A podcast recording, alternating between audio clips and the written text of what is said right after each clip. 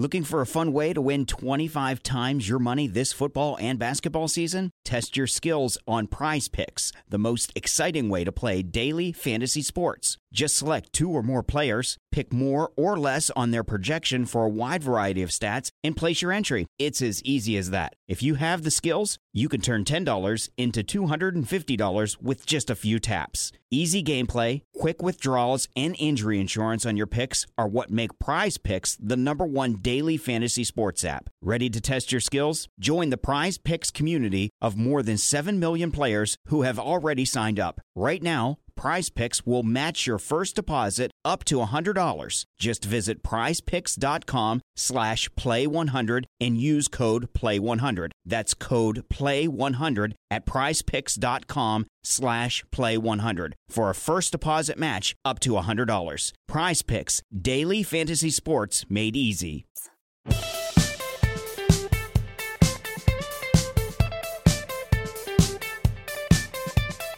Hello, hello, everyone, and welcome to episode 4 of Footmarks. I am your host, Behram Kazi, and with me, of course, is the rock star of cricket journalism, Jarrod Kimber, and we're going to talk about the rise of Scotty Boland today. And I'm very excited about this, Jarrod, because, okay, Scott Boland, eight tests uh, down now, 33 wickets at 14 and a half apiece, and the big thing over here is really that he's not just like some newcomer. He's been around, right? Like he debuted for Victoria in the 2011-2012 season. He's played what 96 odd first class games, has 340 plus wickets, and this is someone who was brought in as an MCG specialist and now he's on top of the world. So tell me what were your first impressions of Scott Boland when you saw him for Victoria all those years back? Yes, I'd moved to the UK by the time he played, but I remember him being talked up as he came through. He's got, I want to, uh, I can't remember if it's an older or younger brother, but I'm just trying to have a look on Cricinfo.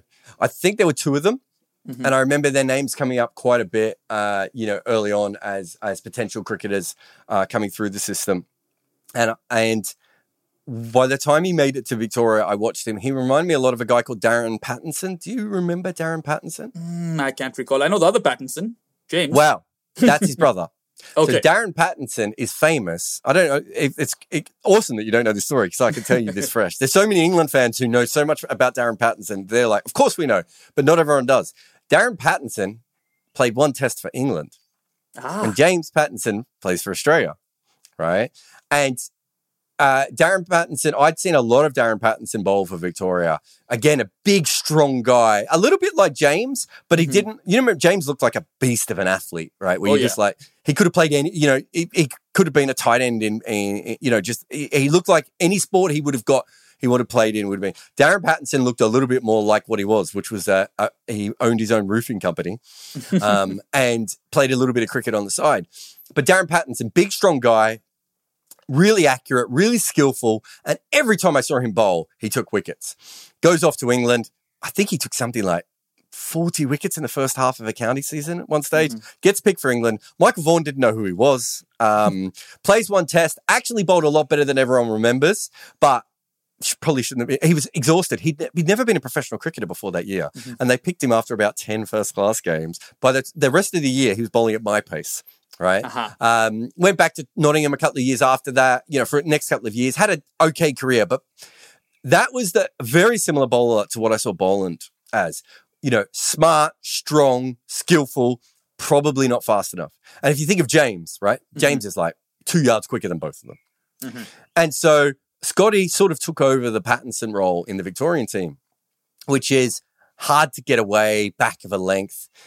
I feel like he's a little bit quicker now than when he was younger. Not mm-hmm. not so much that there's uh, anything major, but I would have said he was more 84 to 85 when when I used to watch him. Um, who could crank it up a little bit more, whereas now he feels more 86, 87. You know, and very consistent with that pace, but just a very consistent bowler. And I remember, you know, having conversations with my friends, and you know, you know, there's a bunch of us who are, you know, big cricket Victoria fans and uh, Bushrangers as they probably were when he was playing, uh, first started playing for them we were like, this is great. This guy's never going to get picked for Australia. He's going to take, you know, 30 to 50 wickets every year in the Shield. Um, and, and Victoria had built their brand on those sorts of cricketers, you know, Chris Tremain and, um, you know, those sorts of players where you're just like, well, this guy's never going to get picked for higher off honors. Or if he does, he's going to get a couple of games, and that's it. And that's why Vic- one of the reasons Victoria was so good is they had like a just sub test um, bowling attack that none, where none of the guys ever got chosen, and Mhm. that's where we thought he would be. And then I remember in I'm trying to remember who he was playing for in the Big Bash in 2018, whether he was playing for the Stars or the Hurricanes at that stage. But I spent a lot of time watching him at that stage. And again, you watched him play, and he played a couple of ODIs for Australia um, as well, um, uh, in a, maybe around that period. And you look at him going, look, he's a really good, solid first class cricketer. And Mhm. there's nothing wrong with anything he does, but he doesn't have any elite skill that makes it obvious that he should play at the next level. He was accurate, but he wasn't Muhammad Abbas accurate Mhm. or Stuart Clark accurate, right? He was skillful, but he wasn't, you know, Jimmy Anderson or Muhammad Asif skillful, Mhm. right? He was clever, but he wasn't like a Stuart Broad type of bowler. He was a Mhm. very, you know, the sort of guy that you see. I'm, I'm trying to remember. Um, Pankaj Singh. Do you remember Pankaj Singh, the guy who played a couple of tests for India? Yes, I do. You- I do. yeah. He played some in England, didn't he? Yeah, he played a couple of tests in England. That that's the kind of cricketer. If you would have asked me, I would have said he was like at first class level, probably a little bit too good for all the other batters. Mhm. At test level, there's no one thing that he does that is good enough for him to have a career, right? And I think that's exactly how I saw Scotty Boland at that point. He's also he's not like an elite athlete. Do you know what I Mhm. mean? Like if you think of the bowlers of that Australia's had come through, so Jhye Richardson, right, and Mhm. Kane Richardson, and uh, did I say Jhye? Who You did, I say first? Jhye Richardson, Kane Richardson, Okay, there's a lot of Richardson. Sean Um, Abbott, maybe. Yeah, Sean Abbott's another good athlete. Mhm. Mitchell Starc, Pat Cummins, right? Oh, uh, Ab Pattinson himself that we were talking about before. Incredible. A lot of incredible athletes have come through. Mhm. You look at Boland, and he's not even an incredible athlete in the way that Ryan Harris was, right? Mhm. Ryan ha- Harris was like a physical beast who would run through the crease. Boland looks a little, little bit big and stocky like uh, Harris, but not like uh, Harris was basically a, a Mack truck, right? Running Mhm. through the crease. And so there's nothing there that you look at. He's not that fast. He doesn't get that much bounce, all those things. And you put them together and you're like, this is a really good first class bowler. And I said for a long time, I thought he would destroy in county cricket. Right. But I never once thought that he should get played. I didn't even think he should have played one days for Australia at the Mhm. time when he was picked originally. But something had clearly changed late in his career. And by that stage, it was hard to argue that he shouldn't have got a, a chance. Uh-huh. Well, we'll get to that, but I mean, all that you've said, and I mean, I'm sure there's a lot of sense to it when you look at Scotty Boland. He's not that sexy kind of bowler, right? He doesn't have that appeal.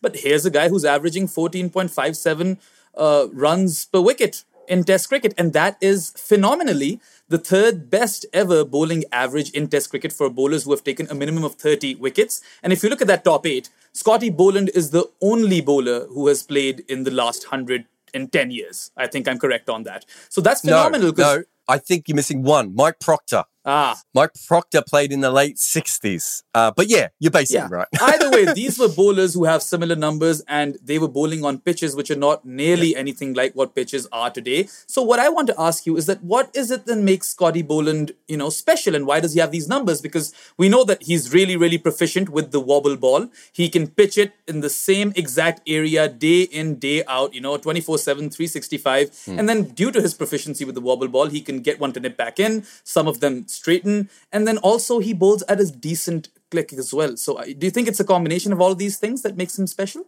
Yes. So I'm going to tell the story in a different way, which is do you remember Andrew Tye? Of course, I remember Andrew Tye. Did he play Uh, he was I playing can't for remember. yeah, he was playing for the Karachi Kings most recently in the PSL, Yeah. and he got absolutely hammered. Okay. Andrew Tye, when he was what, 27, 28, was essentially a club bowler. Now, he was a club bowler in Perth, and, and, and club cricket's very strong in Perth. Tim David was playing club cricket in Perth two years before he was a superstar, right? So it's a high level of club cricket. Mhm. But he was a club bowler. He develops a wobble ball, and from that, ends up having one an MVP caliber season in the IPL. Are we talking about the knuckleball? Oh, sorry. Yep. Knuckleball. Yeah, yeah. I did mean the knuckleball, not the ball. We've got to stop pulling ball at the end of everything. Um, he he um, works out the the knuckleball and goes from being a club cricketer to being an IPL star. Right. He had one season where he was phenomenal. Plays for Australia. As you said, still going around. Now it doesn't matter as much because everyone's kind of worked out the knuckleball a little bit better, and it's it's not quite the same level. And and he didn't invent it or anything; it had been around before, but he'd certainly perfected it. I think that tells you what one ball can do to a bowler's career Mm-hmm. Right? I think it's really interesting that the two of them were both very talented, but not international level players, and one thing changed. The other bowler I would throw in is Matthew Potts, Hmm. who's very similar to Boland in a lot of different ways, in that he's a little bit accurate, but he's not deadly accurate. Mhm. He's a little bit fast, but he's not fast. He's not that tall. He's not that skillful.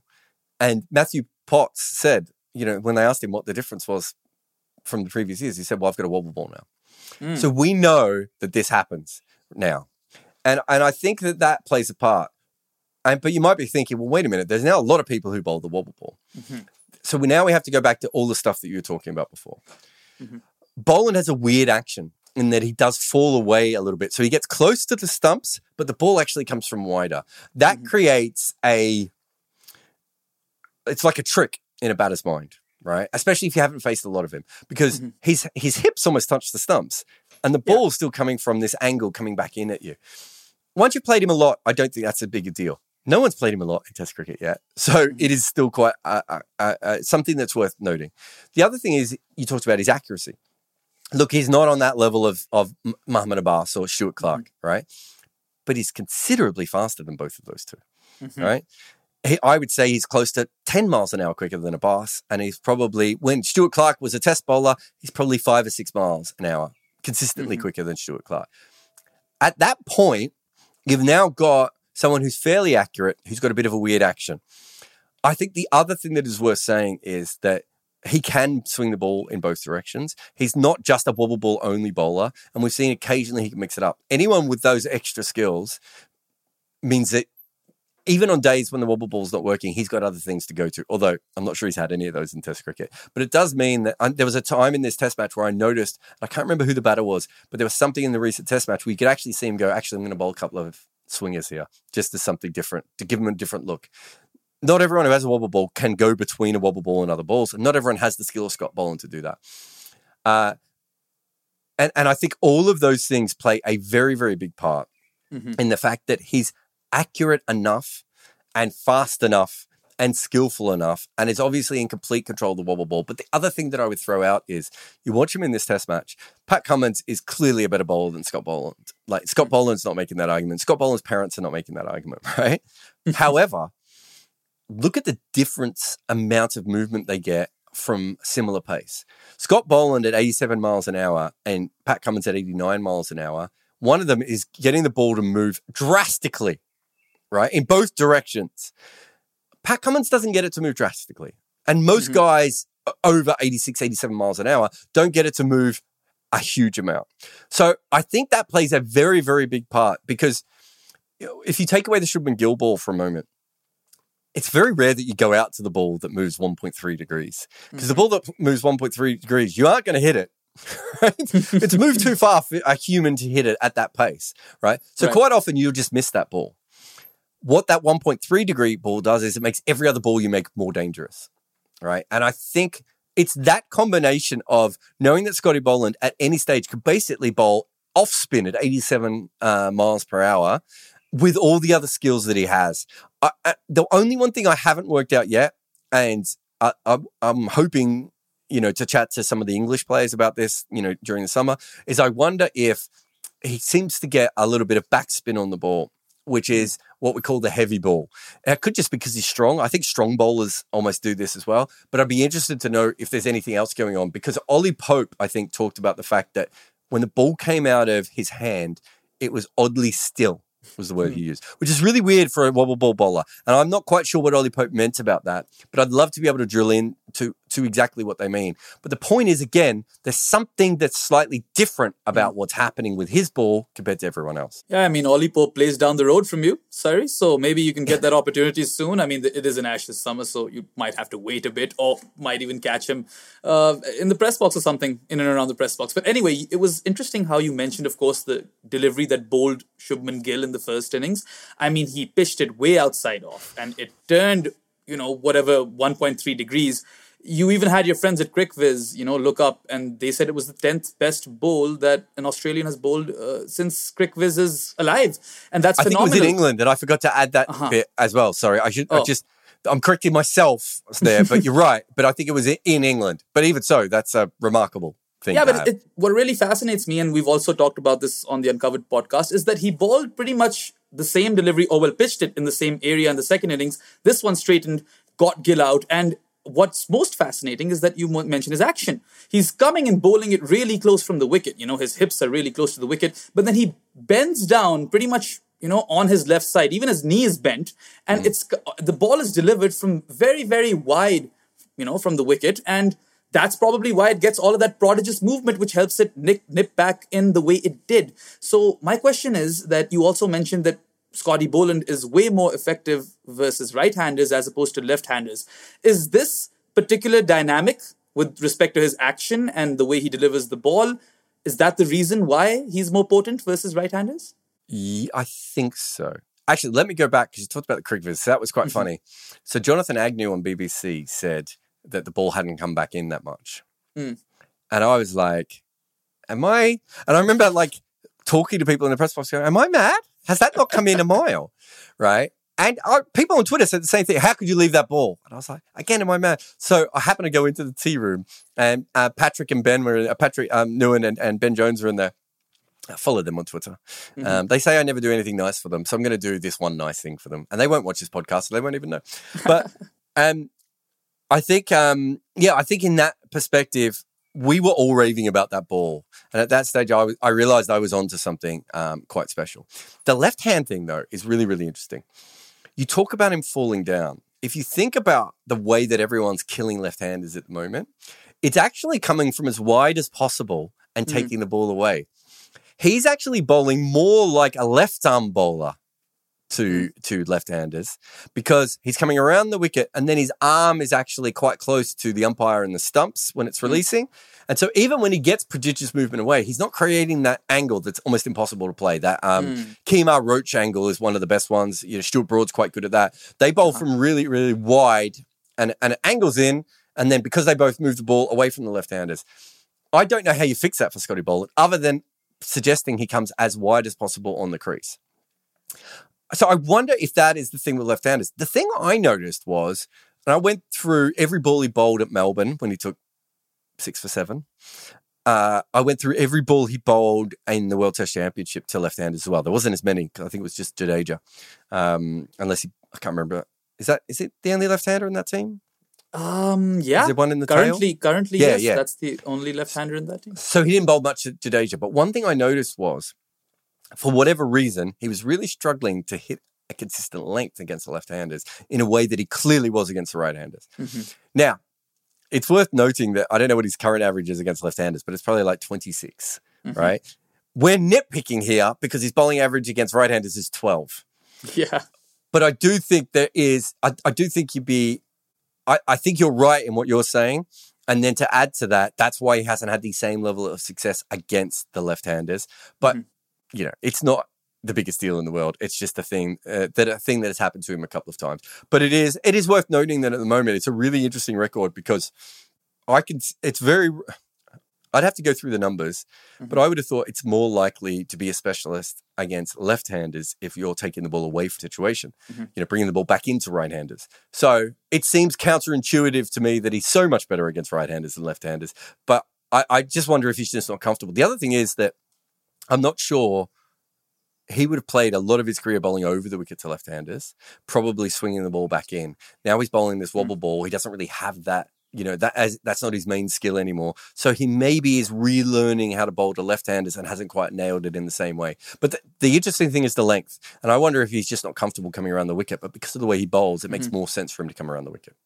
Yeah, well, either way, I mean, it was a peach of a delivery, absolute Jaffa that got rid of Shubman Gill. And just quickly before I move on, I just want to know this uh, from your perspective. Was that ball that he bowled to Shubman Gill to knock him over his I'm him moment, Scotty Boland's I'm him moment, or was it the six for seven at the end? I think if you on, take on six for seven, there's an element of luck in that, right? Like, I don't mean that, I'm not, this is not slamming Scotty Boland, right? Mm-hmm. But he could bowl that spell 25 times and not take six for seven. Right? It's it's the Stuart Broad one. You go back when Stuart Broad was incredible at, at Trent Bridge, and like I don't think there are any play and misses. Like literally every time he got a play and miss, it was an edge and it was caught. Sometimes that happens. Uh, so I think the six for seven was huge and exciting.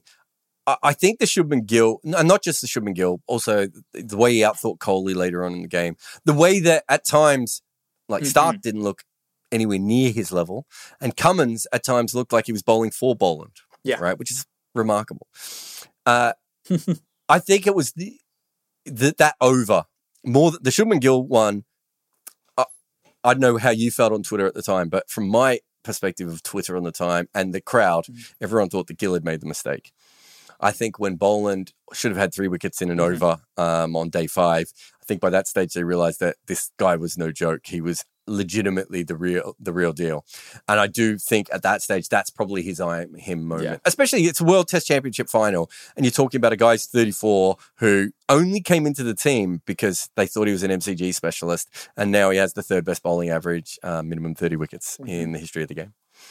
Yeah, it's quite phenomenal, and I definitely agree that is definitely his I am him moment. I wish it was a triple triple wicket maiden for Scotty Boland because KS Bharat was gone for all money, it just bounced too high and evaded the slip cordon. But we talked about how he is Scott Boland, of course, is more potent versus right-handers as opposed to left-handers, and how the dynamics of his bowling action might be responsible for that. Here's another fun fact: out of his 33 wickets in eight Test matches, Yeah. 22 have come in the second innings and only 11 have come in the first innings. His bowling average in the second innings is 8.18, whereas the first innings is like 27 something, which is also good. I mean, we're talking about his average versus left handers, and his average in the first innings being 27 is some sort of crime, whereas those are pretty good numbers. But my point is that given that his 6 for 7 on debut also came in the second innings, is there any correlation over here, or is this just random? I went and looked at that spell, as I said, when I was, I think when I was doing the most recent article on him, and I've watched it a few times because I think Cricket Australia have every ball up online. I think that's how I saw it. Mm-hmm. I think if it was all bolds and LBWs, there would be something to that stat because I Mhm. think at that stage you'd be saying there's something about the pitch wearing down and maybe inconsistent bounce or even less bounce that is helping him. But if you go back and you look at his wickets, I'm not sure specifically there's that much that there that suggests that the pitches getting older have helped him. Mm-hmm. The only thing I would say is that he is very good at hitting the stumps and keeping the stumps in play. And so generally bowlers who do that are better in the Mhm. second innings as a general rule anyway. But because so few of his wickets are bowled and um, LBW in that period, I find it hard to think that that is. I see why you're interested in it, and I was interested in it Mhm. too, but I haven't found the cricket logic yet um, Mhm. to be able to pair it with anything from what I've seen of him bowling. The, the only thing is, just because he can hit the stumps, and because, especially against right-handers, he has that angle in. It kind of makes sense if he gets more LBWs and bowls throughout the game when the ball keeps a little bit lower. But it's just because I haven't seen that really in his record. I find it hard to believe. NFL Sunday Ticket is now on YouTube and YouTube TV, which means that you can stay close to your team even if you don't live in their town. Like maybe you're a Raven who married a Seahawk who got a job in the land of the Falcons. With NFL Sunday Ticket, you can watch your team's out of market Sunday afternoon games no matter where you live because you shouldn't have to change teams even if you change towns. NFL Sunday Ticket, now on YouTube and YouTube TV. Go to youtube.com slash presale to get $50 off. Terms and embargoes apply. Offer ends 919. No refund. Subscription auto renews.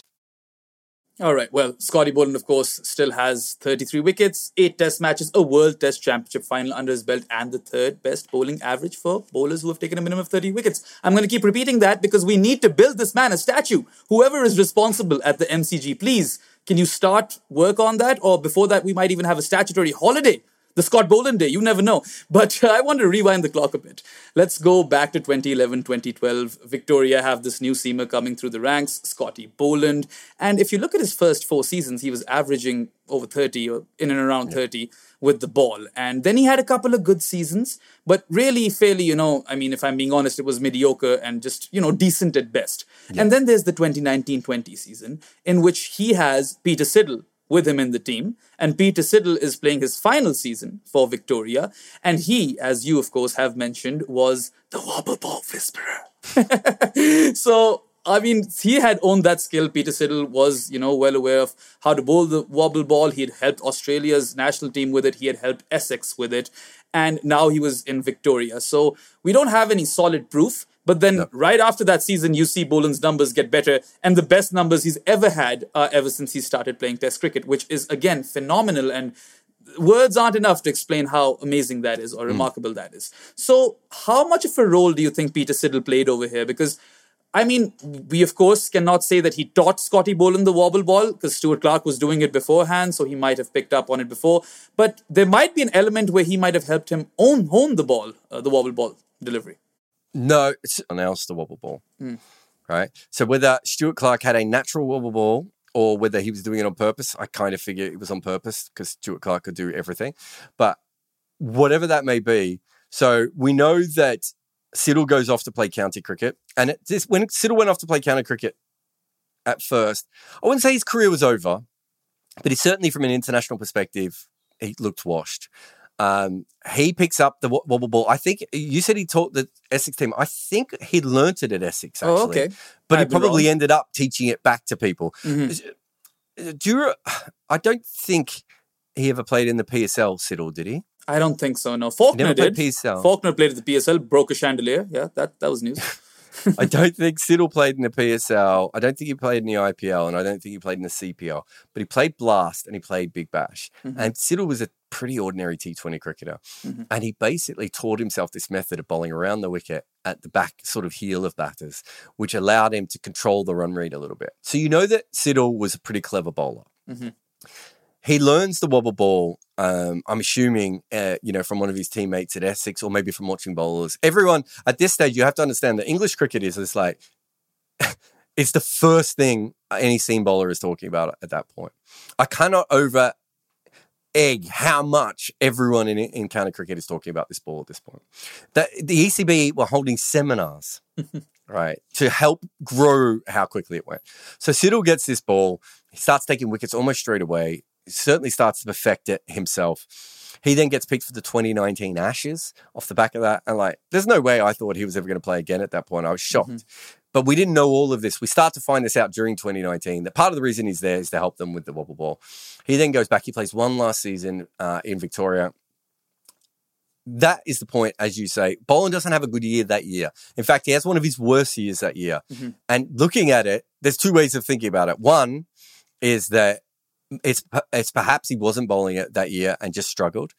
The other way of looking at it is, was he trying to work it out? Because we have seen bowlers sometimes go to the wobble ball, and what happens is they can't hit the seam normally anymore, and they struggle swinging the ball. And if those are your other skills, it actually sometimes you have a a regression before you come back, uh, you know, come back uh, and start taking wickets at a better rate.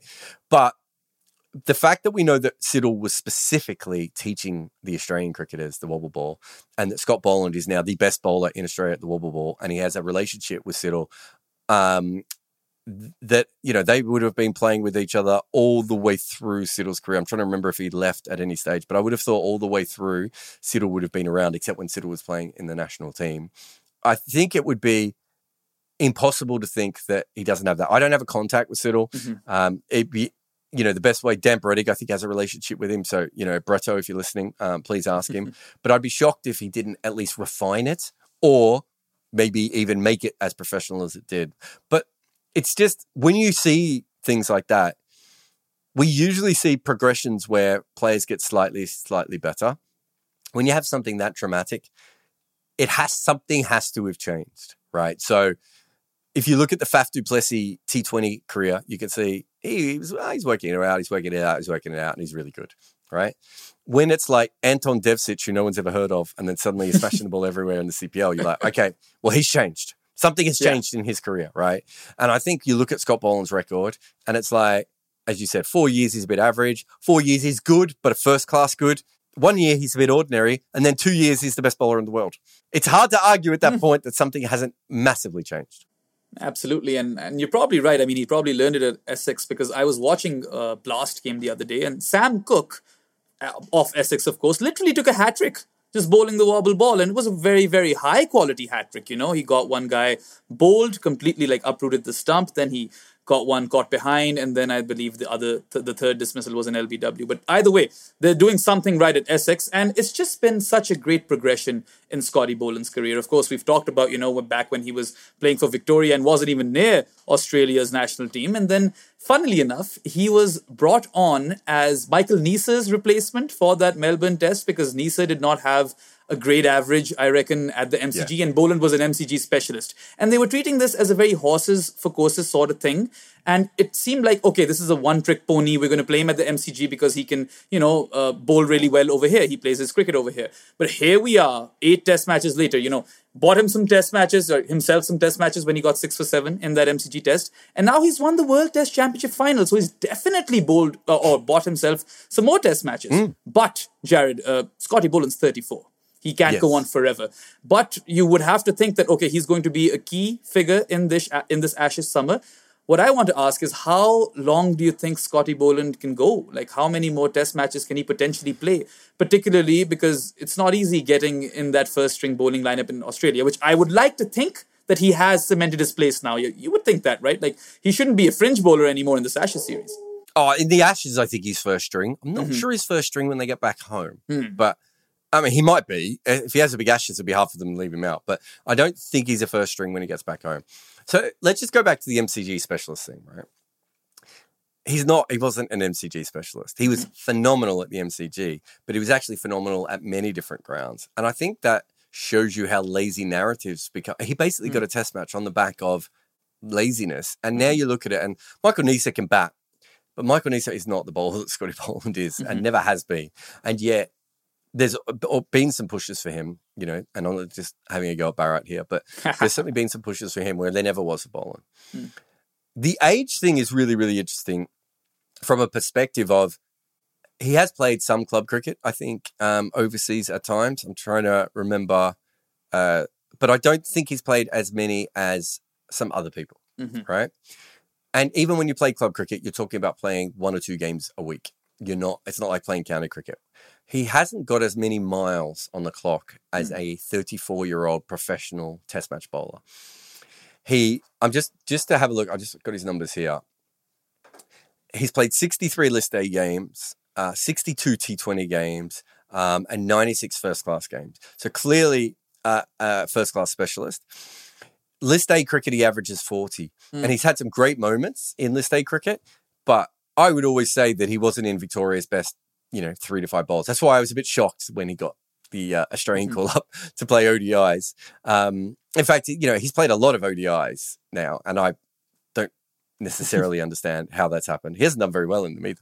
Um, and T20 cricket, I, I can't remember if he was at Melbourne Stars the year. I, I, let me let me live Google this because I do need to know. But the the year that I was at Melbourne Stars, um, I did watch a lot of him and I remember having chats with um, with the you know the team and players mm. and and everyone around, and he he would come up a lot because everyone was a big fan, right? No one was saying that he wasn't a good bowler, but there was a part of which we couldn't specifically. Yeah, so he was with us. He wasn't a frontline player though. So we had Liam Plunkett, we had Dwayne Bravo, we had Lamichhane as our, our overseas. We had bowling talent there. Haris we also had. Yeah, no, he wasn't on. there that year. I think yeah. he was there the year after. Mm. So yeah, Haris Rauf hadn't come yet. Yeah, because mm-hmm. that was after I left. Got it. But but you but you go through, and the bowler. There's a really. I'm trying to. I'm trying to go all the way through it now. But uh, oh, we had Evan Gulbis, mm-hmm. who you probably never heard of in your life. I have. I have. Yeah, I've heard of Evan Goldman. Mm-hmm. I'm so happy about We that. get Big Bash League here in Pakistan, right? So I've watched a lot of it because it's a very convenient time. but this, but even so, Evan Goldwood is that's that's a deep cut, man. That's a B side. um, but but that particular year they had um, Dan Worrall, right? Mm-hmm. And Dan Worrall basically as he's played blast cricket and he's played Big Bash. I don't think he's been in any other league, right? Mm-hmm. But we I was talking about him at that stage of the Dan Worrall's probably never going to play for Australia. If you've never seen him bowl, go and look at some of his highlights online. Dan Worrall uh-huh. bowls 90 mile an hour outswing, right? He is, his best ball is about as good as anyone's best ball in the world, right? Mm. It is unplayable. And Uh-huh. in T20 cricket, he also used to have a pretty good back of the hand slower ball. I don't know if it's quite as good as it used to be, but he was really good at that as well. So we had we had Gulbis in the side, we had Liam Plunkett, you know, we had no one thought Scotty Boland wasn't any good. And I think Hmm. after that, oh, they had Jackson Coleman as well. Left the left armor. They had all these other bowlers that were ahead of him in the list, right? Mhm. And we would all I remember the conversations, we'd be talking about it, going, he's a good player. It's just that we have other players who are better Mhm. that was where he was in the pecking order, and he ended ended up at the Hurricanes, and you know he's he's played a little bit, but you know if you look at his record in the uh, in T Twenty cricket, he's got a bowling average of twenty five, good, but not great, and he goes at eight eight point three runs and over. Again, fine, but not anything special. Mhm. But he's only played sixty two games. Fair You enough. can tell straight away not a first choice player. 62 out of which 14 were for Australia, weirdly enough. You know, Hey. you have to take that into context. But also, well, I mean, No, no, that, that that's T Twenty. So Oh, T okay. Twenty only played three for Australia. Got it, right? got it, got it. But but good enough. That's the interesting thing about Boland is we all talked about him as him being really good, right? But not quite at that next level.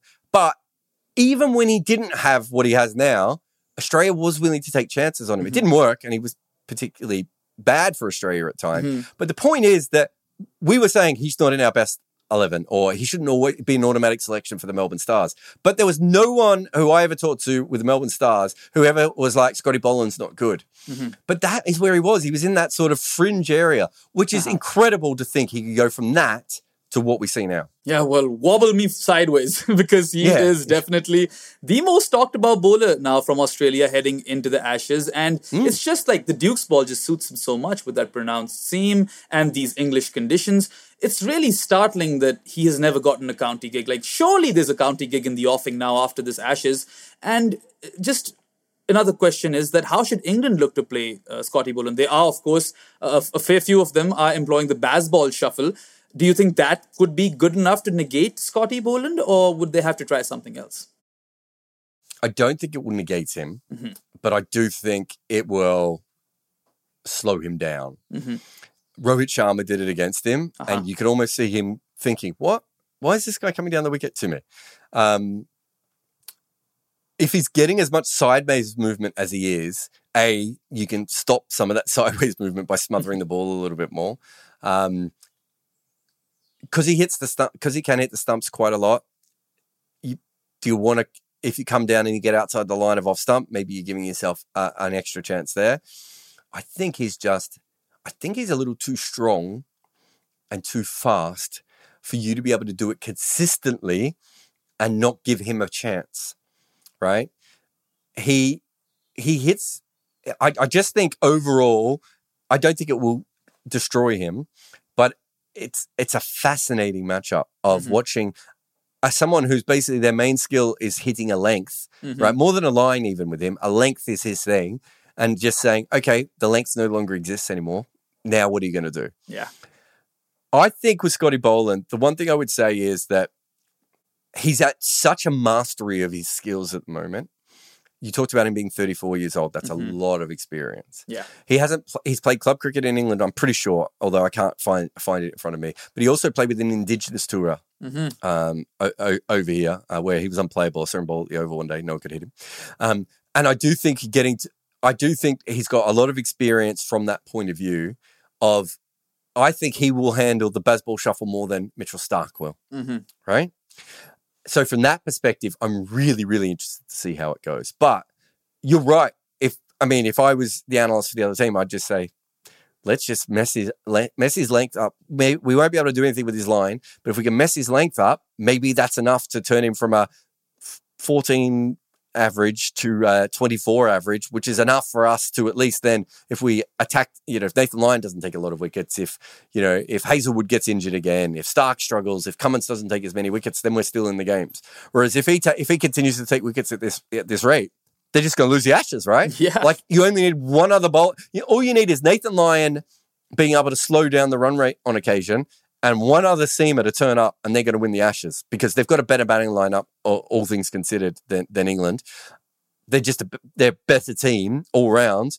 If Boland plays like Boland, it's, it should be game over. But I do think a lot of things are going to be thrown at him. And the other thing is, I just don't think England will try one method as well. Mm-hmm. We've come up with the most obvious one.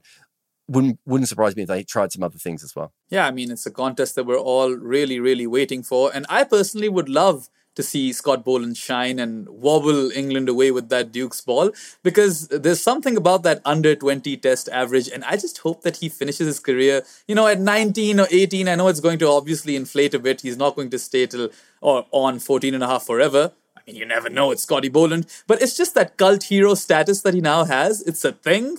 And it's great for pop culture. It's great for cricket. I love it. But uh, anyway, just on a closing note. Yeah. Oh, so just something. before you get there, yeah, sorry, just on what you were just talking about. The one thing I want to add here is he bowled really well in India. Mhm. He didn't actually get a lot of wickets, but if you go back and watch it ball by ball, he actually bowled really well in India, which is two two interesting things about that. A, it didn't ruin his average the way that it could have, Uh-huh. right? The other thing is when we talk about England and everything, like what how smart and adaptive he is for someone who's Mhm. basically a line Yeah. and length merchant. He still has those other skills. But sorry, you were going to close it. Of course, I went on another tangent. Yeah, I mean, just to uh, add a few things to that tangent, I think that he is intelligent enough to adjust his lens. Of course, it will take probably some time to do that, but I, I trust him to do that. And also, it's just that he has a knack of taking wickets in clusters, right? We've seen that in the past. He did it again this game, nearly took three and over, and he did, even though KS Bharat edged it over slips, he did take two and over, and those two wickets were Virat Kohli and Ravindra Jadeja. That is like a one-two knockout punch, and India were done after that. So I think that's the X factor that Scotty Boland really provides. But anyway, on a closing note, you've touched on this before as well. Scotty Boland is, is of uh, indigenous descent, that is his ethnicity, and we all know that Australia has a bit of a you know horror story back in the day you know with respect to treat their treatment of the indigenous people. And here we are you know after jason gillespie i'd say the first high profile cricketer who's going on to play test cricket for australia i know there've been a, a few more there's darcy short and uh, Dan Christian, yeah. dan christian and then uh, there was a I- mean, the cricketer most high profile is probably Ashley Gardner, right? yeah Um, actually yeah, it's almost almost her. But yeah, he's he- certainly since Ashley Gardner, he's probably been the most spotlight spotlighted cricketer. I mean, Dan Christian's been a fringe player, and Darcy Short was around for a very Yeah. brief time. And even though Jason Gillespie is a superstar when it comes to Australian legends and everything, he's won a lot and he's even scored a test match double hundred. I don't think they actually focused too much on the bit where he was uh, half indigenous, right? It wasn't given as much spotlight, whereas Boland does get that spotlight. And I think that's massive, especially for young uh, kids of indigenous descent. When they see Scott Boland performing for Australia, H- how big is that in the grand scheme of things? Yeah, so the Gillespie one's interesting because it wasn't mentioned when he started, Hmm. and that's a big, big difference, right? Like, it, he, it, he, I think Dizzy was so matter of fact with it. It was like it wasn't brought up, and it's only later it starts to become a, a bigger deal. Um, uh, there was also, I forget her surname, but Faith, Faith, someone who played Faith Hill? Faith, no, Faith Hill's a singer, isn't Ah, she? Is it Faith Evans? But Faith Evans sounds like a singer as well. I forgot the name of the woman, but she she played for Australia in women's cricket way back. She was a fast bowler, or a seam bowler. Um, I think I think she was a seamer, um, and even that had gone under the radar. And there would be other Indigenous players that would have played. The the bowling thing, we'll get to that in a moment because it is quite interesting. But with Gillespie, it was so matter of fact that it wasn't brought up. Uh, and then by the time it was brought up, he was already Jason Gillespie. So it wasn't as much part of his identity as a cricketer, just because at that point he was already Jason Gillespie, and now you were finding out a new fact about him, right? Which is slightly different than coming into the team being an Indigenous player, which would have been huge even back then. Um, Scott Boland is more interesting, of course, because he didn't know he was Indigenous, which gets back to the atrocities that you were talking about and Yeah. breeding people out and like uh, settler mum's- colonialism, basically. yeah, I've never been tested, but my mum is sure that we uh, that, that our family had some indigenous blood um, in it uh, uh, as well, and it's a common thing in Australia to hear that rumor, but you're never actually quite sure if you are because for generations you tried to hide it. Uh-huh. Right, actively tried to hide it because you were seen as a lesser person, you know, even if it was the smallest amount of percentage. And so Scott Boland's family either did the same thing, or someone forgot, or it was a random relationship, or whatever that may be, and so he didn't even know. And but what means is that you know with him and Darcy Short and Ashley Gardner and I'm trying, uh, Dan Christian obviously he still you know played for Australia of fairly recent times. Yeah. You know there was a game where I think it was Brendan Doggett was bowling, Dan Christian was oh, have I got this right? Maybe Dan Christian was bowling to Brendan Doggett and Darcy Short took the catch. Ah. And I put up this really innocuous tweet saying that might be the first time in Australian cricket that three Indigenous players have been involved in one dismissal. I think it was Brendan Doggett who was the, the Queenslander. I, I think I've got him right in that story. I don't think it was Scotty. I don't think Scotty was playing in that one. But either way, we had a situation, right, where three Indigenous players were involved. And, you know, if you grow up watching Aussie rules football, especially uh, someone of my age, Indigenous players were everywhere. Mm-hmm. So they're less than 2% of the Australian population is Indigenous, but over 10% of the um, Aussie rules footballers prof- mm-hmm. at professional level were Indigenous. And it's gone up, I think, from that number, right? Whereas in cricket, we haven't even got near 2%, mm-hmm. right? And there are structural reasons why that happened to do with racism, to do with ensuring that Indigenous people didn't play. But then you have the Scotty Boland situation of finding out about it late in his life that he has it, but he fully embraced it. So a lot of people find out that they've got Indigenous uh, heritage and they tell people at parties, whatever. Scotty Boland didn't do that. He found out as much as he could about, um, you know, his Indigenous past. He really embraced it. He spent a lot of time with Dan Christian, who obviously was brought up as an Indigenous child. You know, very, very different from that perspective. Um, they spent a lot of time, uh, you know, uh, you know, dealing with it. And I know he's dealt with other people as well, o- other Indigenous elders who've tried to. Dan Christian won't be happy if I call. I'm not sure Dan Christian's ready to be called an Indigenous elder. He might be upset at that, but you know, I know Scotty's in, involved himself with other things, learning as much about the culture as possible. As you said, he, you know, the ability for you know when he when he took all those wickets, you know, for the welcome to country to, to, to be played. When I grew up, people, well, people still speak Indigenous words unless the the area name happened to be Indigenous, right? You know, Scotty Boland has had that. You know, we have Ashley Gardner talking about not wanting to play in Australia mm. Day. It's a huge thing for Indigenous people to be able to look up and see that. And it's not just about Indigenous things, because I think the one thing that Australian cricket has been good at is actually that the players have come from very, very ethnically diverse backgrounds. It's still quite a white team, but you have, you know, uh, you know, kids of Polish parents, kids of Croatian parents, um, Italian parents, um, you know, all these, you know, obviously we've had a, you know, a few, you know, Dav Whatmore and, and Usman and a few Asian, Asian um, ethnic players and some players born there. Moises Henriques born in Portugal, right? All these sorts of things the the one and we even had in seven in the 1890-ish australia had a black player playing for them not an indigenous player a west indian player. Ethnically and from a multicultural point of view australian cricket is actually very very diverse when you look at the surnames of Starc katic Krasia, right? Um, you know lots of these you know very very specifically is the one thing that it should have had which is indigenous people playing the game and Scotty Boland not just being Indigenous, but embracing the fact that he's Indigenous, and then as you, the third best Test bowling average of all time, minimum of thirty wickets, it's like it's in the conversation, right? I, I saw there was a, there was copy written by um, one of the agencies the other day. Mm. And you know they were putting in stuff about Scotty Boland, and they said, "You know what else do I need to know?" And I said, "Well, you should throw in that he's Indigenous." Absolutely. And they're like, yeah, that's a great fact to put in there. And you, that's a narrative fact, right? And as you said, if you are a young person growing up and you turn it on the TV, we've had Indigenous NBA stars, right? We've had Indigenous boxing stars, Aussie rules football, rugby league, sprinting, hockey, all these different things. We haven't had it as much in what is the truest national sport in Australia. So I think Scotty Boland does play a huge part in that. And I think specifically, cricket was the sport that screwed over Indigenous people the most openly, right? And it's huge now to be able to go, well, Ash Gardner is one of the funnest women cricketers, one of the best and one of the funnest cricketers in the world. Scotty Boland's one of the best narratives um, in the world. And they are embraced as cricketers and as professionals and as Indigenous people. Mm-hmm. It's, for me, it's just a huge step forward. And, you know, I'm so happy that it has happened in this particular way. And also, let's forget about the Indigenous na- nature of Scotty Boland. He's a win for professionalism, Yeah. right? Such a humble, low key guy. I was watching his interview post game and it didn't Incredible, even look like he'd won the World Test Championship. Yeah. know? He was just so calm and cool about it. every interview. There was sometimes I'd be like, has he noticed what he's just done? He's a guy who is all, so self-effacing and so about the team and everything else, but also it could easily be the opposite. It took him 10 years to get this big chance, right? And he finally gets it and he's starring. He could make it all about him. There's so many things to like about Scotty Boland and his story and everything uh, um, about him and what he says about modern cricket, what he says about modern Australia. Um, but on a very, very basic level, he just seems like a good person. And Yeah.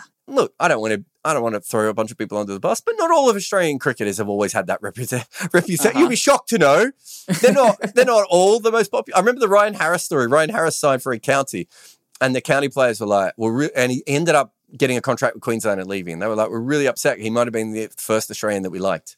Right? People, all, there's there's lots of stories about Australian cricketers not being particularly, you know, uh, welcoming in in those other levels. Never heard anything like that about Scotty Boland. He just does his job, and it happened to be that somehow late in his career he got really good at it. Mm-hmm. And well, I mean, Pat Cummins has also been open about the fact that Scotty Boland is now his favorite cricketer. So I'm sure he's like a fan. Not just is he a fan favorite, he's a favorite amongst his teammates as well. And I just to go back on the previous point, I think like inclusivity and diversity and tolerance and these sort of values is just so important not only in society but also in a cricket team and we give england a lot of credit you know eoin morgan he won that world cup in 2019 with people who were from all over you know the cricketing world, really. You look at all of those uh, South African players, him himself, Eoin Morgan was Irish, you had Adil Rashid and Moeen Ali as well. Well, I don't think that this Australian team is too dissimilar. You've got your indigenous uh, representation with Scotty Boland. You've got your Asian or subcontinental representation with Usman Khawaja. And I mean, if I get a kick out of Khawaja playing for Australia, I'm sure that indigenous kids in Australia get a kick out of watching Scott Boland. And also, you've got uh, Marnus Labuschagne, or, or should I say Labus Kakhni, Yeah. from South Africa. So you've got a fair bit of those uh, diverse characters in there, and I think that really is the hallmark of Pat Cummins' team. I, I would definitely say so. Yeah, and I think if you if you look that, like I said, you know Andrew Symonds and Len Pascoe, um, who uh, changed his name and was not Len Pascoe originally, obviously. Um, it's it's been there. Dav Whatmore is probably the first Asian-born player to play for Australia. I think that's right. I think he was born in Colombo, and I can't think of any Asian players before him, um, unless someone was born in there but not was not ethnically Asian, which is obviously very possible as well. But Australia has always had a few of those players dabbed in. But as you said, this feels like we're getting more towards what modern Australia looks like. Modern Australia is not particularly, you know, white and English and Irish and Scottish sort of centric the way that it was, you know, for the you know hundreds of years beforehand. And every win on that uh, h- helps because you know there's huge Vietnamese and Sudanese and Turkish and Lebanese ki- kids who I grew up playing cricket with all these kids, um, and quite often they don't seem to filter into the next levels of cricket. Mm-hmm. And I wonder if that was just because the next levels of cricket were often drinking culture and, mm. you know, men scratching their balls a lot, right? And that's not what Australian cricket is anymore, right? It Yeah. not that kind of thing and it is more inclusive. That's actually, um, it's great for society, but let's, it's, it's great for the Australian cricket team because mm-hmm. there's a huge influx of people who are coming into Australia that don't have cricket as a cultural uh, um, baggage, right? Yeah. They're not coming from, you know, the, the, the you know, the Agar family and the Whatmore family, you know, they're Sri Peter Hatzoglou, maybe even. right? Yeah, well, no, but but Agar and and and Whatmore, those are Sri Lankan families who bring Yeah. Sri Lanka with them. Uh, Gurinder Sandhu, you know, um, Khawaja, those sorts of guys, they come from cricket backgrounds, right? But the more people who come in from outside of that, who have no background, like Jason Frazier is a perfect example, I said before. But mm-hmm. when it starts happening over and over again, Australia's got 25, 26 million people. At a certain point, if you want to compete with India and Pakistan and Bangladesh and England, right, and South Africa, you're going to have to use all of your population, Absolutely. not just the ones that like cricket. And Scotty Boland is another small step in in that. And from a cricket point of view, it's fantastic. Yeah, and I mean, I've mentioned this in the Uncovered Pod before as well. It's just the whole buy-in with this, with respect to this Australian team. You know, I saw Patty Cummins in an earlier series when Usman Khawaja was, you know, there for the trophy lift and the pictures, and then he left, and then they popped the champagne. And this time there was no champagne popping. And I, I mean, I want all of these cricketers to go get drunk; they deserve it. But it's just those optics, and you're you're showing the world that you're accommodating your teammate, and that is what really unifies you as a unit. unit. And, and Khawaja has been quite vocal about this, right? He doesn't really mince his words. So when he is all praised for Patty Cummins and the current Australian setup, you know that they're doing something right. But just on one final note, Jarrod, mm-hmm. I know the Australian inside of you is extremely happy with this World Test Championship final win. But what about the Victorian inside of you? Scotty Boland is, of course, from your home state. And, well, he's the talk of the town right now. So you must be really, the kid inside of you from Victoria must be jumping. I want to talk about this from a cricket writer's perspective. Uh-huh. So there was a period from 2007 when I started Cricket with Balls. And for those mm-hmm. who don't know, I also had a, a blog called um, The Lone Bushrangers Fan, which was all about mm-hmm. Victorian cricket, which is only read by me, seven fans, and the entire Victorian team, I found out later. Mm. um, and there was a long, and so I watch a lot of Shield cricket. I would go down and watch it. Uh, I would watch all the highlights packages, obviously, you know, troll through stats and everything there was a period up until about 2011, 2012, where no, Australia had never picked a player that I hadn't already written about. Mm. There was no surprise. There was no way you were going to be able to surprise me with a, you know, with like if if I had been writing in that era, I would have written about Todd Murphy beforehand. Right? and I was really proud of that. And people would comment on the side about that, that they realized that I was following it so closely that, you know, I, I would really go into depth about that sort of stuff. Hmm. And so this was certainly an issue for me um, going in uh, that I can't do that anymore. Right, I can't mm. watch as much cricket, but I kind of feel like Scott Boland is one of the few guys that I had the ability to to watch that of. And so, mm. from a cricket writer perspective, it's really cool that someone I watched when he first started and had you know notes about from like 12 years ago mm-hmm. is, is is gone on to be very good. The World Test Championship win hasn't I don't think it did that much emotionally. I didn't at the end mm-hmm. punch the air. I occasionally when Australia's won things, I felt that way. I didn't feel it in this particular tournament. Mm-hmm. The Victorian side is huge. Um, my dad's going to be upset when I say this, but my old man was like, if Scotty Boland was playing in India in all four tests, we would have won that series. Not quite to that level, but that's kind of how Victorians talk about it.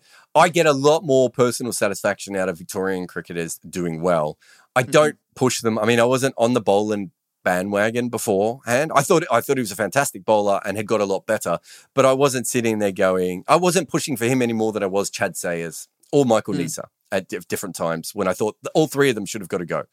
Uh-huh. Um, but the the when he does well, and you know, and I felt the same when Handscomb played a brilliant innings in Ranchi, where he mm-hmm. basically mm-hmm. saved a Test yeah, match for Australia that. in Ranchi. I don't know Peter Handscomb. Um, Peter Handscomb is that he uh, used to use my cousin's gym um, when she ran, ran, a gym, like, and he might have followed me on Twitter at one stage, or might still follow me on Twitter or Instagram or wherever it may be. Uh-huh. But I uh-huh. don't know him or anything. But there is that great. One of my, you know, one of our boys has done really, really well. And I felt that way with Boland from the start. And it's hmm. because mm. I watched him on dodgy streams in county game, uh, county games, in, in shield games, right? It's because I would go and look at old Bushrangers uh-huh. clips, um, you know, of, you know, the Ryobi Cup or the Barbecue Matador Cup or whatever stupid name they gave it at that time. You know, so there's a different level of investment I have in him in that, you know, if a Tasmanian cricketer had done the exact same thing. If I'm going to look at the Tasmanian cricketer, it's purely from an analytical point of view. How good's this guy? Where will he fit in? What's his skills? With Scotty Boland, I'm like, oh, did you see that thing that Scotty Boland did? And so I do think that is is part of it. And it's, you know, it's probably the last part of my cricket fandom that hasn't completely died. Uh, I don't advocate for Victorian players very much, uh, uh, which at the start of my career I did partly in jest. You know, I ran a David Hussey for pr- prime minister campaign at one stage before mm-hmm. I knew his politics. I should add there, but um, and uh, you know, I think from I think from that perspective, I think there's still something there. But I just think with Scotty Boland, we have friends in common, and he plays in Victorian cricket. He's bowled against mm-hmm. people that I grew up with, um, and he was the fact that he's managed to be this good and have, you know so few people ever get the chance at late in their careers in anything to not only do the thing they always dreamed of, but do it better than they mm. ever dreamed they could do it. It's such a romantic story. I would be just as excited for him if he was from, you know, anywhere other than New South Wales. But the fact that it's Victoria, I do think that, you know, I do have a bigger connection with that just mm-hmm. because he was right at the end of my career when I was when I was following them. And so kind of anyone from that era. I mean, you know, I've had Adam Crosthwaite on my podcast You know, for me, Cross is like this massively important figure, and to most people, he's like he played a handful of games. But those were the guys that I grew up that my my cricket writing grew up writing about, Mhm. right? And Boland is just on that uh, on that periphery as well. It's to the point that when did I tell you I first knew about him? It was looking at club. No, no, that's when he Oh, first before played. that. But I said, yeah. "Wait, how did I first hear about him? I was looking at club cricket scores in Melbourne. Right. You have a different connection with someone if that's where you first find out about it. And Yeah. sometimes I have that with other players, like Kyle Jamieson. Mhm. I, you know, I knew about him well before everyone else, and so I have this. Weirdly enough, I don't know why those two, because that, that sounds like I'm only picking guys who are going to go on to bowl uh, average uh, average 15 in Test cricket. And win World Test Championship finals. Yeah, that's very random. I just realized that those are the two. But do you know what I mean? It's a similar thing when you, if you've gone out of you, Andre Russell. One of the reasons I got obsessed with Andre Russell was he played in a, uh, a West Indies A game, Hmm. and he scored eighty off seventy balls or something, and took like a six wicket haul. I was on him then. No one knew who Andre Russell was. He hadn't played anywhere, I didn't think, at that point.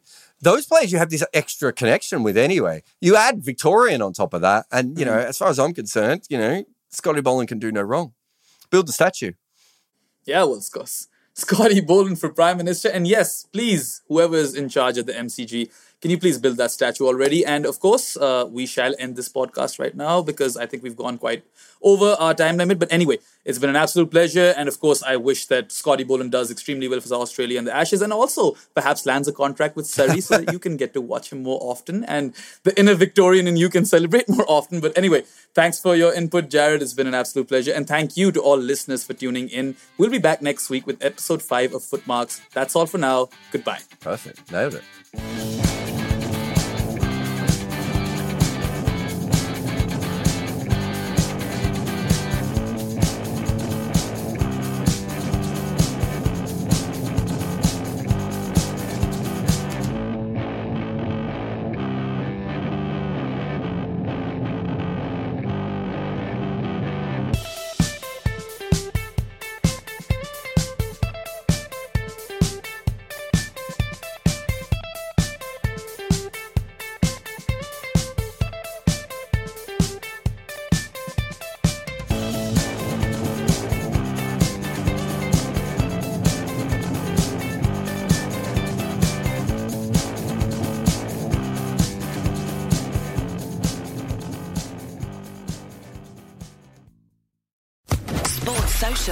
Podcast Network.